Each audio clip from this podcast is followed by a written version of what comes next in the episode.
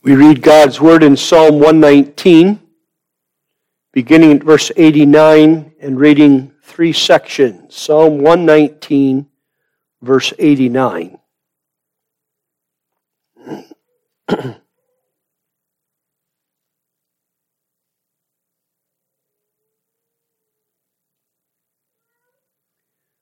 Forever, O Lord, thy word is settled in heaven.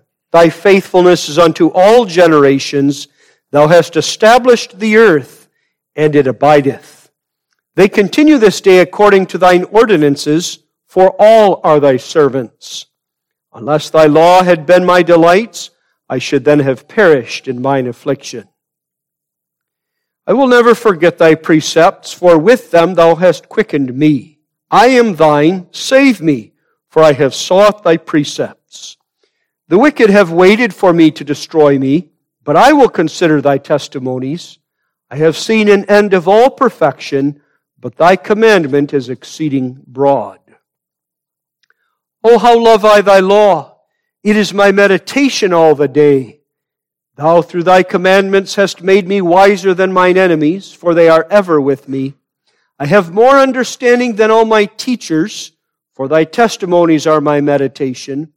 I understand more than the ancients because I keep thy precepts. I have refrained my feet from every evil way that I might keep thy word. I have not departed from thy judgments, for thou hast taught me. How sweet are thy words unto my taste, yea, sweeter than honey to my mouth. Through thy precepts I get understanding. Therefore I hate every false way. Thy word is a lamp unto my feet and a light unto my path. I have sworn, and I will perform it, that I will keep thy righteous judgments. I am afflicted very much. Quicken me, O Lord, according unto thy word. Accept, I beseech thee, the freewill offerings of my mouth, O Lord, and teach me thy judgments. My soul is continually in my hand, yet do I not forget thy law. The wicked have laid a snare for me yet I erred not from thy precepts.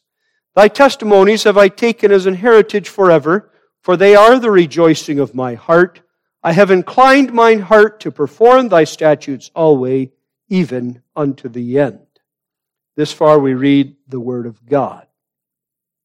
I call your attention to verses 99 and 100. I have more understanding than all my teachers for thy testimonies are my meditation. I understand more than the ancients because I keep thy precepts.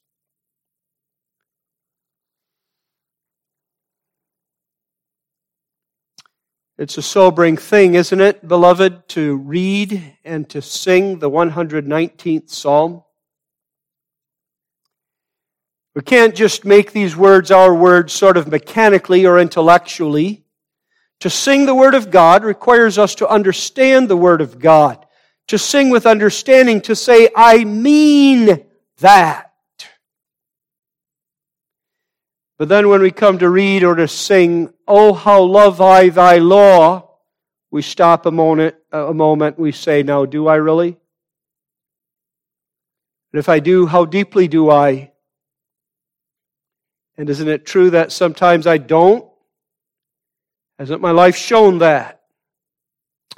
So we see, don't we, that on the one hand, only the regenerated child of God can sing and read this psalm.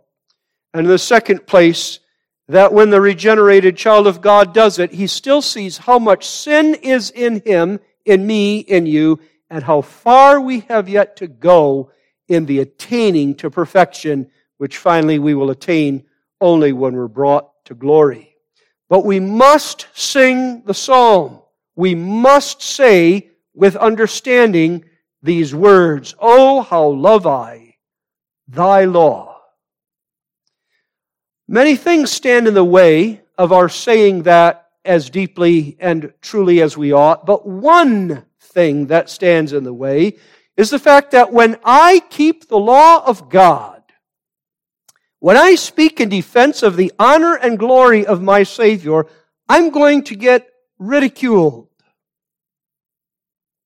I'm going to get ridiculed from some within the church. Not just the world. That's almost to be expected. And we're ready to suffer, we say, at the hands of a wicked world. But now sometimes when those in the sphere of the covenant oppose me for my love for the law of God, that makes me step back a minute and say, now,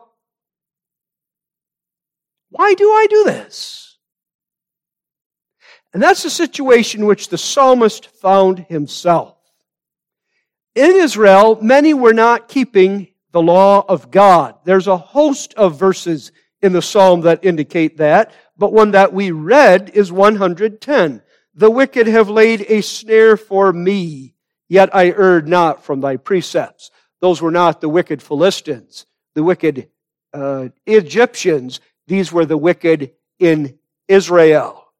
And so the psalmist also faced that concrete reality that though he would keep the law of God, some within the sphere of the covenant opposed him for it. And when confronted now with the option, so what do I do? He said, I keep God's precepts. I will continue by grace to keep God's precepts. If I am alone in Israel in keeping the precepts and the whole covenant people of God say we've abandoned the law of God, or don't say they did, pretend they're keeping it, but have indeed strayed from it, I will keep them, says the psalmist, and by grace you say that, and I say that also this evening. And our text sets forth the reason why. When in the sphere of the covenant, many do not keep the law and will oppose and scorn those who do, why the psalmist says, But I will. The reason is this because he understood that law better than they did. And he understood the God who reveals himself in the law, the glories of God, better than they did. Sobering. Our text is not a boast. I have more understanding than all my teachers. It's not a boast. It's not a shout of joy. It's not a glee. What a dumb teacher I have. How smart I am. It's a grievous cry. We're going to see that tonight but it's the reality which that grievous cry expresses that is the reason why the psalmist will keep the law of God, though others around him don't. More understanding than all my teachers. To that I call your attention this evening. Notice first the meaning, secondly, the reason, and third, the confession.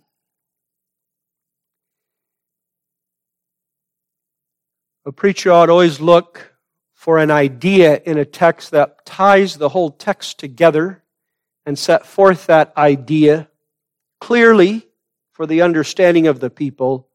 And in this text, we must begin with the word understanding. I have more understanding than all my teachers, and I understand more than the ancients. If we don't understand, what the concept understand is. We won't get the point of the text. So what is understanding? You've gone to school for a whole year, students. You're at the end of a year. What is understanding? You've sat through catechism. You sat at church and you've gained knowledge. But what is understanding? True understanding is the activity of the regenerated child of God according to which the regenerated child of God, by the grace of God, can take all that he knows, all the tidbits of knowledge, this fact, this fact, that fact, that fact, that fact about history, that fact about geography. He could take all those tidbits of knowledge and he can relate them to the glory of his God and his Savior, Jesus Christ. That's true understanding.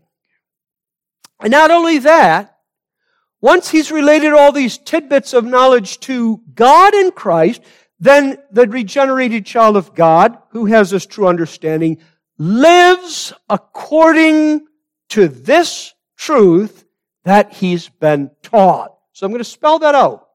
I'm going to explain that at length. I do so by pointing out that there is such a thing as knowledge, there is such a thing as understanding, and there is such a thing as wisdom. And the three are successive uh, or deeper aspects of a same reality. There is knowledge, and knowledge regards facts. I know this. I know that Jesus is the Christ, the Son of the living God. But when the psalmist says, I understand, he means more than that he has knowledge. Oh, he has knowledge. There is no such thing as understanding without knowledge. He has knowledge. But he means more than just that he knows facts. From these facts, he sees the glory of God as creator. And it isn't now just the facts of geography and of history and of science, although those two, but as we'll see in the text, it's the facts set forth in the scriptures, in the testimonies, and in the precepts, in the revelation of God. He takes the Bible as being more than just a record of historical facts. He takes the scriptures as being more than, as liberal Christians will tell you today, more than and not even a record of what people once thought. And he says they are the revelation of Jehovah God from himself to me. He's teaching me. And I understand what he's teaching about himself and about Jesus Christ. And then that being understanding, an insight, a penetration into the meaning of these facts, that leads to wisdom. That leads to a godly walk in the service of Jesus Christ. That this is what understanding is, Scripture itself indicates. It does so, first of all, by the two Hebrew words. They're both translated understanding or understand in our text, but two different Hebrew words. The first of which, in verse 99, means to look at something and to have insight. Think of uh, Adam. Think of Adam in the Garden of Eden when the animals came before him and he was to name them. And he not merely looked and said, well, now this animal has four legs, it has a tail, and so that one's going to be a horse. And that one has four legs and a tail, but it looks different, so that one's going to be a cow. He understood what that animal represented and how that animal displayed the glory of God. That's the first word in verse 99. To look at something and have insight into its deeper meaning. And the word translated understand in verse 100 is one that means to be able to distinguish between two things, particularly now between what is right and what is wrong, what is godliness and what is sin. And therefore to conclude what really matters and what doesn't. That, first of all, the Hebrew words are what indicate that understanding is all that I said it is. But in the second place, there are other scriptures themselves. The fear of the Lord is the beginning of knowledge, but fools despise wisdom and instruction. So where does understanding start? In fearing Jehovah. Not in having a 4.0. Not in having a IQ that's beyond the charts, but in fearing Jehovah. And then again, Proverbs 9 verse 10, the fear of the Lord is the beginning of wisdom, and the knowledge of the holy is understanding. And then thirdly, the proof that understanding is what I said it was, that it takes the revelation of God and understands God as revealed in it, comes out of our own text in the second part, because I keep thy precepts and thy testimonies are my meditation. So now let's relate understanding to Jesus Christ. And at this point, in this uh, instance, bring the gospel into our text. And we can do that in two ways. True understanding is a relating of everything that you know to your Lord and Savior. If there are covenant school teachers in our audience, I'll ask you, is that what you endeavored to impart to your children, your students this year? They needed to know, perhaps, if in kindergarten, how to tie their shoes, and that doesn't so much relate to Jesus Christ. But as they grew older, they needed to know how to do math. They needed to know how to do history and understand history. Did you relate it to Jesus Christ? Did you show them explicitly what the subject says? And then to the students here, this question Did you ask? Why do we have to know this for anyway? Or did you say, This must relate to Jesus Christ somehow? And I'm going to find out how. True understanding always points to Him, not just to Him as Lord, as Him who at the right hand of God governs and directs all things, but to Him as your Savior. For in His good providence, He sent us to good Christian schools, whatever form those schools took now. He sent us to those schools in order that we might learn about Him. Not just, first of all, be prepared someday when we're 18 to get a job and make good money because we know more maybe than the next guy. But He sent us to those schools to learn about Him and stand in awe of Him. The second place, true understanding relates to Christ in as much as it is a gift of God on the basis of Christ's work on the cross and by his Spirit. Just to say, Adam and Eve had this true understanding once, but they gave it all up, didn't they? And they gave it up for you and for me when they fell into sin. I began my definition of true understanding by saying it is the activity of the regenerated child of God. It is not something I have by nature. It is not, therefore, again, a matter of my being smarter than somebody else, for it could be somebody is ever so much smarter than me and gets a better grade on a test, but I understand more that something of what the psalmist is saying in the text. Those teachers weren't dummies, but they didn't relate all that they knew and taught to the glory of God in Jesus Christ. This is a gift from God in Christ. My understanding by nature is darkened. It seeks only me. It seeks only earthly life. It ignores God. It denies God. It turns against God by nature, but by grace. Being regenerated, my understanding is illuminated and renewed, and I behold Him again as my Savior in Christ. Do you have the understanding of what the text speaks? That's not something that leads you to boast. It makes you say, God be thanked. Now that we understand understanding that way, you can see what the psalmist is not saying when he says, I have more understanding than all my teachers. In the first place, he's not saying, I know more. I had a catechism student once. I'll even say he lives in the same home as I do, who in many ways knows more than I do.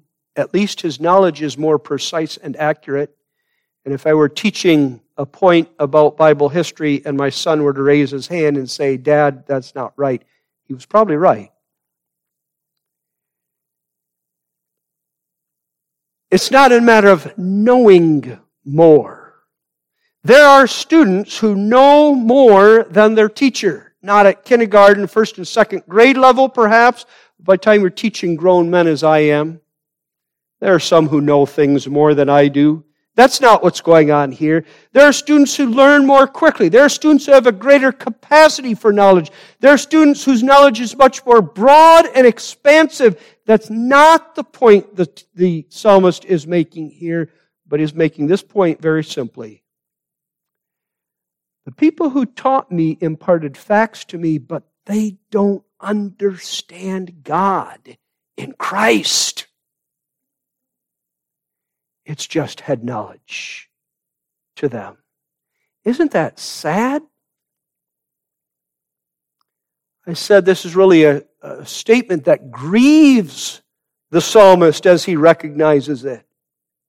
Who the psalmist was, we don't know. But apparently he lived in a time in Israel when there were many teachers. Now think, on the one hand, think older people and that's what verse 100 points us to, more understanding than the ancients, the older people, many older people who were teaching the younger, but even in the schools, the synagogue schools, perhaps, if he lived late in the history, or the other schools to which the, the rabbis taught him, he recognized that there was something lacking in the instruction they gave. And that indicates that this was probably a time of great apostasy in Israel. Maybe not the worst of times.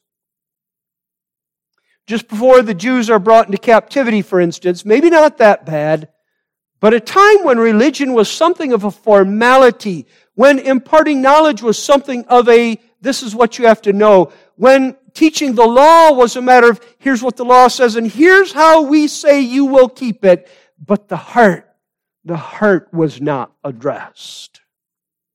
That's the time in which he lives. This might be a factor, having teachers of this nature might be a factor, and why the psalmist himself says, Before I was afflicted, I went astray.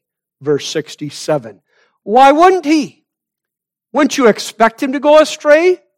If religion is only a formality among so many of the leaders, even of the Jews, and if Understanding is just a matter of have the right facts in your head, but not understand how they glorify God in Jesus Christ. Why wouldn't you go astray? After all, also at the same time in Israel are those who mock and reproach those who will keep the law. And so a warning to all who have a position of authority in the church, whether it be the church institute, pastor, elder, deacon, or the church organic, such as our Christian day schools, that we have a great responsibility laid upon us. I understood more than all my teachers. There's three reasons why that's such a grievous reality. Number one, because the ancients, verse 100, the older ones, are expected to become wiser as we grow older. And these apparently didn't. Number two, because these teachers are in the covenant in the sphere of the covenant, in Israel, you would suppose, you would expect them then, if they're teaching the Bible, the revelation of God, the Torah, the first five books of, of the Bible of Moses, as far as the Israelites of those days are concerned, you would expect them to have deeper understanding.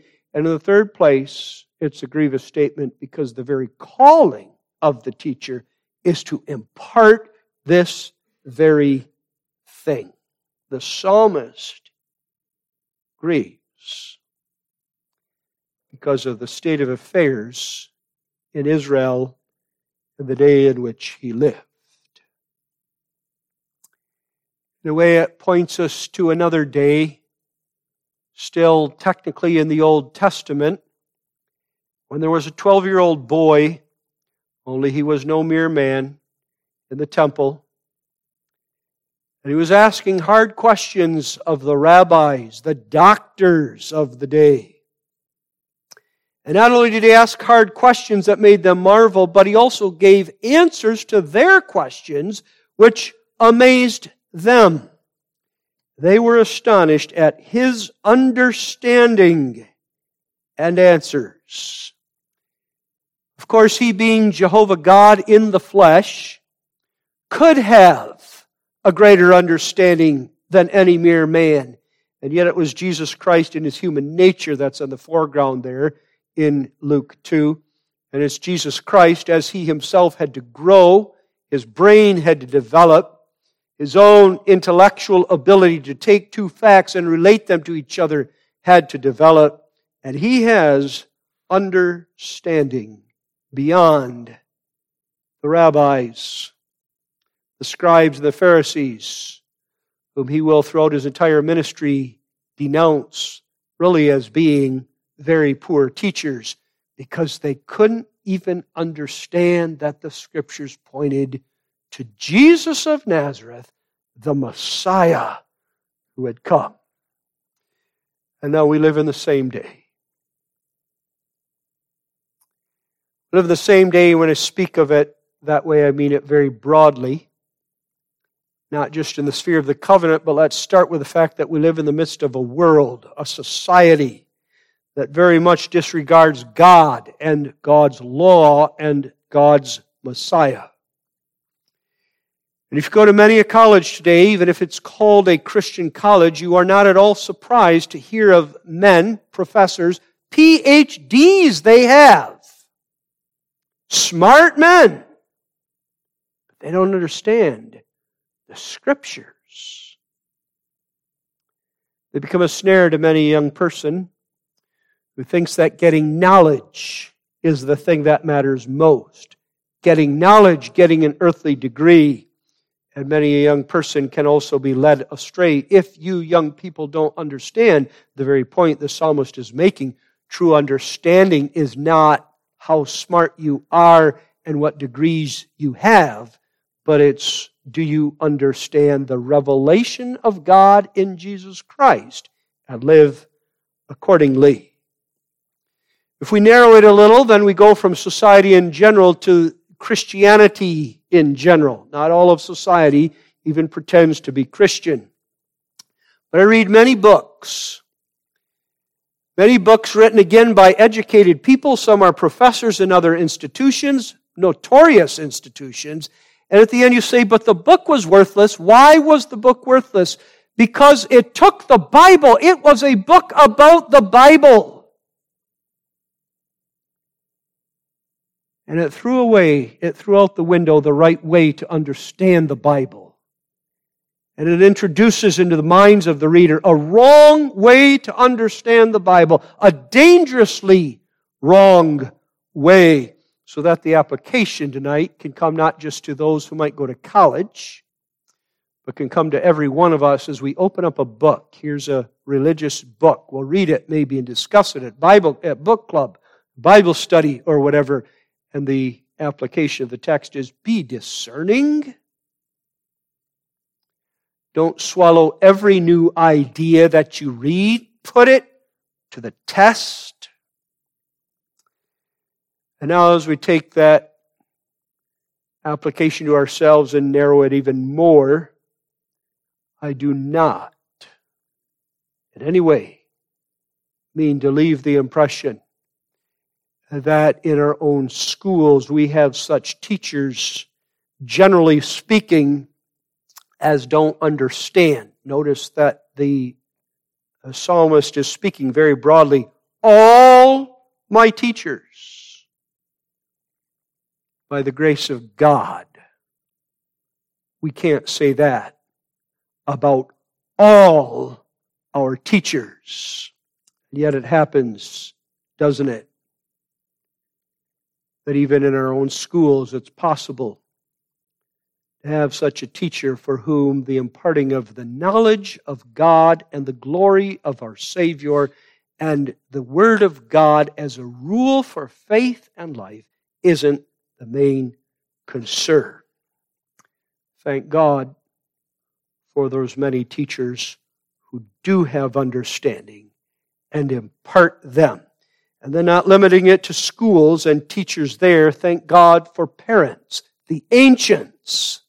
Thank God for grandparents, the ancients, who have understanding and who impart it. This is what the psalmist means when he says, I have more understanding than all my teachers. They might be smart, but they don't know how to relate all their smarts to the glory of God in Jesus Christ. Now, why can he say that?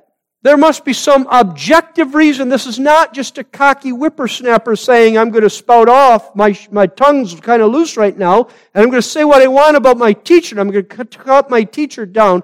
He has a very objective reason, and he gives it in the last part of both, both of the verses of our text. For thy testimonies are my meditation, and because I keep thy precepts. He brings us back to God's law. Though the word testimonies and precepts in Psalm 119 can refer narrowly again to the law, the law of Moses, the law that has thou shalt and thou shalt not, remember that Psalm 119 is really about the Word of God, the revelation of God, not the commands and prohibitions narrowly, but including them also everything God makes known about Himself so that the psalmist is saying, from your viewpoint in mind, I have more understanding than all my teachers because I meditate on the scriptures and I understand more than the ancients because I keep God's word. He views that word, first of all, as God's testimony. And that's not a hard idea to explain. What is a testimony? Was it to bear testimony. You bear testimony when somebody asks you, how did this event go? Tell me what's true, this or that. You might bear testimony before a judge. You might bear testimony before a mother or father asking you, but you bear testimony every time we take a test. Take a test at school, a final exam, bearing testimony of what I have learned. Well, God's Word is His testimony. It is His word to us about Himself. It is as if God, who is the only true witness, the only one who can bear witness to truth, says, nobody else will tell you, nobody else can tell you about the one true God. But if you don't know about the one true God, you're impoverished spiritually, intellectually, and in every other way. I will tell you about the one true God. And he gives us his word. And in his word, he bears witness to himself. He says, I exist. Creation will tell you I exist. But the word of God does too, because thus saith the Lord. He exists. He not only tells us that he exists, he says, I love my people in Christ, sinners though they are. I formed them to be my own. I've redeemed them, chosen from eternity, redeemed on the blood, basis of the blood of Jesus Christ, renewed them by the Spirit worked in their heart. And so he gives testimony in his word to his covenant faithfulness and his sovereign grace. And then he also says this, the way of true happiness. Because after all, the child of God uh, rather the human, for that matter, he wants to be happy. The way of true happiness is the way of keeping the law of God. And he bears testimony to that because there are so many people today saying not only there is no God, the Bible isn't really about a God, but also saying you don't need to keep the law of God to be happy. Do what you want. You know what makes you happy. Whatever feels good makes you happy. And there's a God who bears testimony. And he says, Oh no. The way of peace, of joy, of happiness is the way of obedience to the law of God. The psalmist speaks of the scripture as God's testimonies. And underlying all that is the doctrine of the divine inspiration of the Scriptures. Then he speaks of his precepts, and this more narrowly does speak about commands and directives and ordering of life, of positive commands, this is what we must do, and negative commands, prohibitions, that is what we may not do. But even here, when the psalmist speaks of the commands of the law of God, he isn't distinguishing it from testimony. He's saying even in the law of God, Jehovah reveals himself. And every time you go through the Ten Commandments in the Heidelberg Catechism, and every time a different injunction or command, imperative of the New Testament is explained from the pulpit as the basis for a text, there must in some way be an uh, explaining to the congregation of what this reveals about God. The psalmist says, It's on these things, the revelation of God, that I meditate. And it's these precepts that I keep. His love for the law shows itself in meditating, mulling over, reading, studying, thinking about, contemplating the scriptures.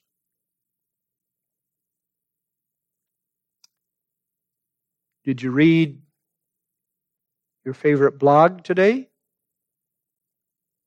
Or will you be sure to do so tomorrow? Is there a journal or a magazine or some other publication that relates to your work that you've got to be sure to read regularly, daily, or weekly? Are you, quote unquote, religious about reading those things? Are you the same as regards reading the Scriptures? Is the reading of a blog, is the reading of a devotional a substitute for the reading of the Scriptures or an accompanying of the reading of the Scriptures? There are many things, this is the point I'm making, there are many things on which we would meditate and whether it's reading, maybe it's watching, maybe it's watching instead of listening to a podcast. Uh, so listening, maybe it's watching a video on YouTube. But with the same fervency, do we meditate on the Word of God? That's what the psalmist says he did. And then he kept God's precepts. And implied in the word kept is that there's a danger this is law of God, which I am to keep and love, that I might be drawn aside from it, that I will turn aside, that I will turn my back on it and be like so many in society around. But he understood the danger and he brought his need to God in prayer. He prayed, lead me not into temptation, but deliver me from evil. And he kept God's precepts. This doesn't mean he was sinless. It means, though, when he recognized that he had sinned, he brought his offerings to the temple. And he beheld again the picture of atonement that would be made in the blood of Jesus Christ. He sought grace to turn from his evil way. Daily conversion was his desire and prayer, and God gave that gift to him. I'm saying all of this is the objective reason why he can say, I have more understanding than all my teachers. And it begs a question. What is there about the keeping of the law that enables one to say that? He isn't just saying, here's the proof. I have more understanding than all my teachers, and here's the proof. I keep the law and they don't. That might be true, but that's not doing justice to what he's saying. He's saying the reason why I have more understanding is that I meditate on God's precepts and uh, revelation testimonies and I keep his precepts. In other words, he turned to the word and they turned away from the Word.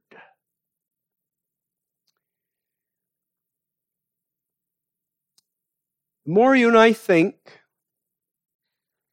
that we can live a Christian life without turning again, again, and again to the Word of God, the more you and I think that our knowledge of Scripture as we've received it in the first 18 years of our life is really enough, and for the rest 18, or for the rest 80 maybe, we don't have to really go back to the Scriptures every day because for the first 18 we were taught them. The more we think that, the greater danger we stand in.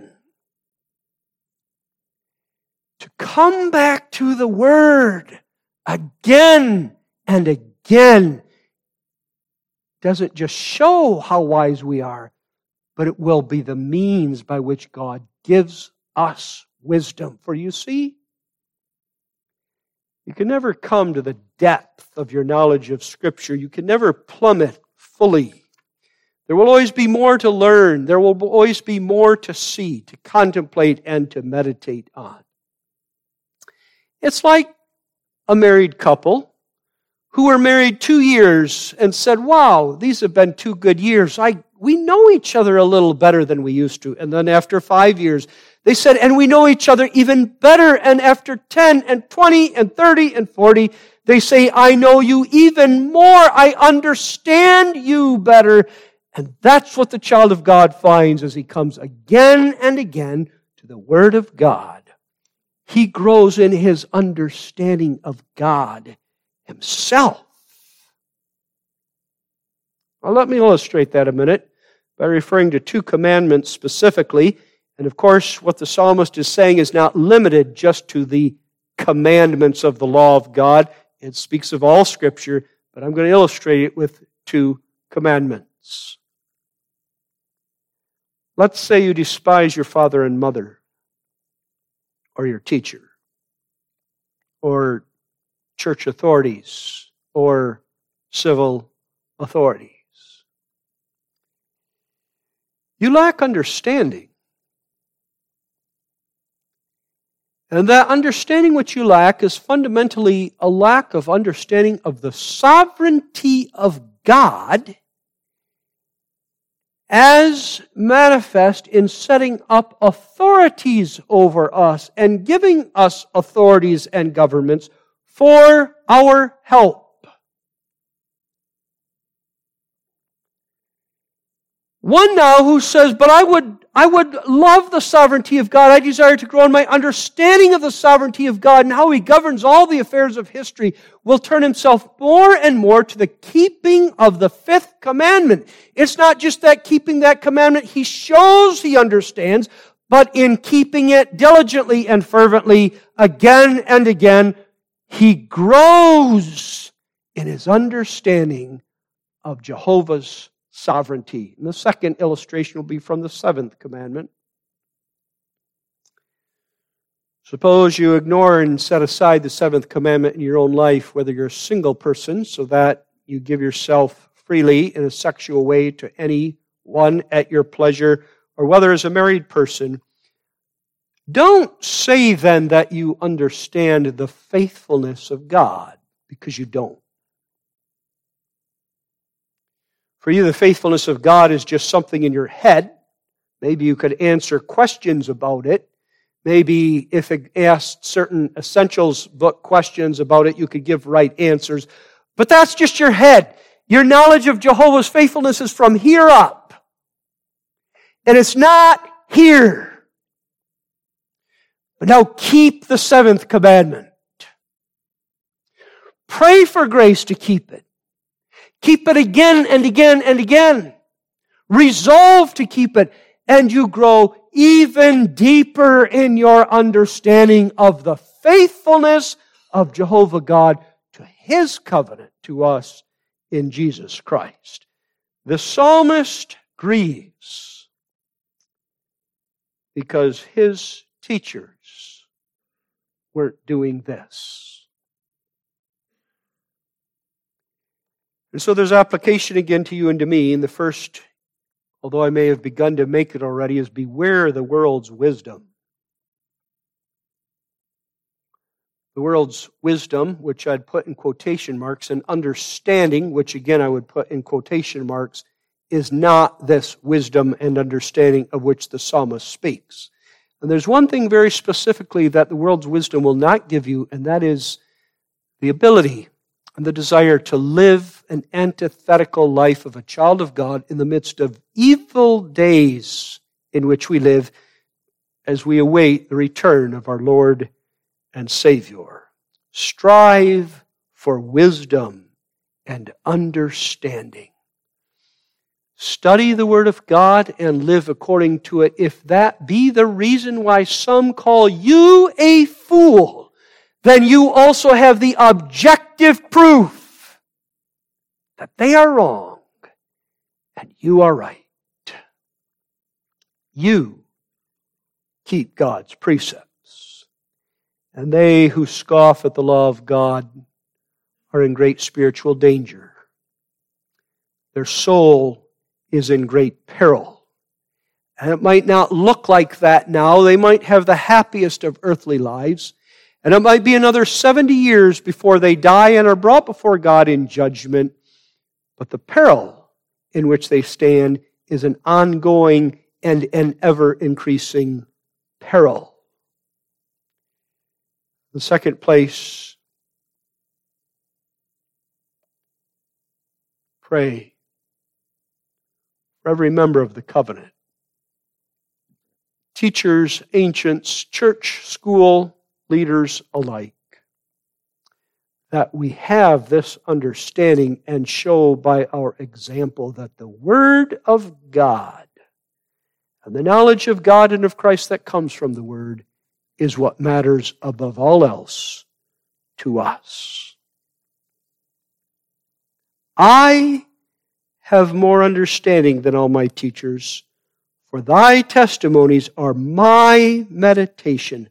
I understand more than the ancients, because I keep thy precepts. Having seen objectively why the psalmist could say what he did, and grieving because he had to say this about teachers and ancients, nevertheless made a confession. He didn't keep quiet about it. You might have told him he ought to.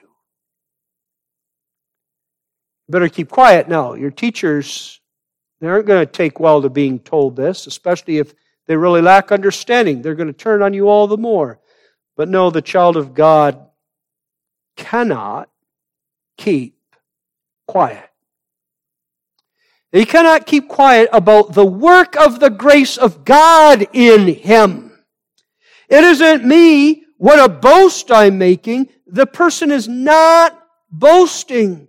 This is not the young person boasting in how knowledgeable he were. If he were boasting, he's not keeping the precepts of God. He makes a confession. He isn't quiet.